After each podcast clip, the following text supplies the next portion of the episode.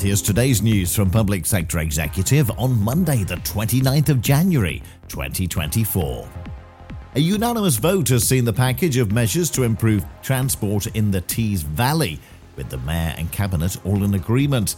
The package of more than £1 billion has been given the go ahead, with some of the biggest projects improving traffic flow and public transport, as well as one particular programme to bring the famous Middlesbrough Transporter Bridge back into use. Overall, 26 projects will be undertaken.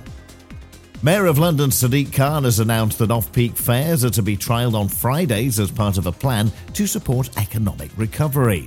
Transport for London is to lead the trial, with it applying to TfL and national rail services into the city, with a key driver being to get people back into the capital and driving money back into hospitality and entertainment.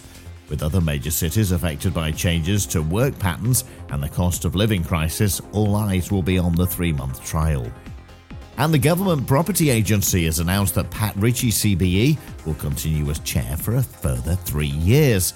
Ritchie has experience in local government, economic development, and real estate, as well as in how regional growth can be supported by major investment programs. With the additional three year term, Ritchie will now continue in the role of chair of the GPA until 2027.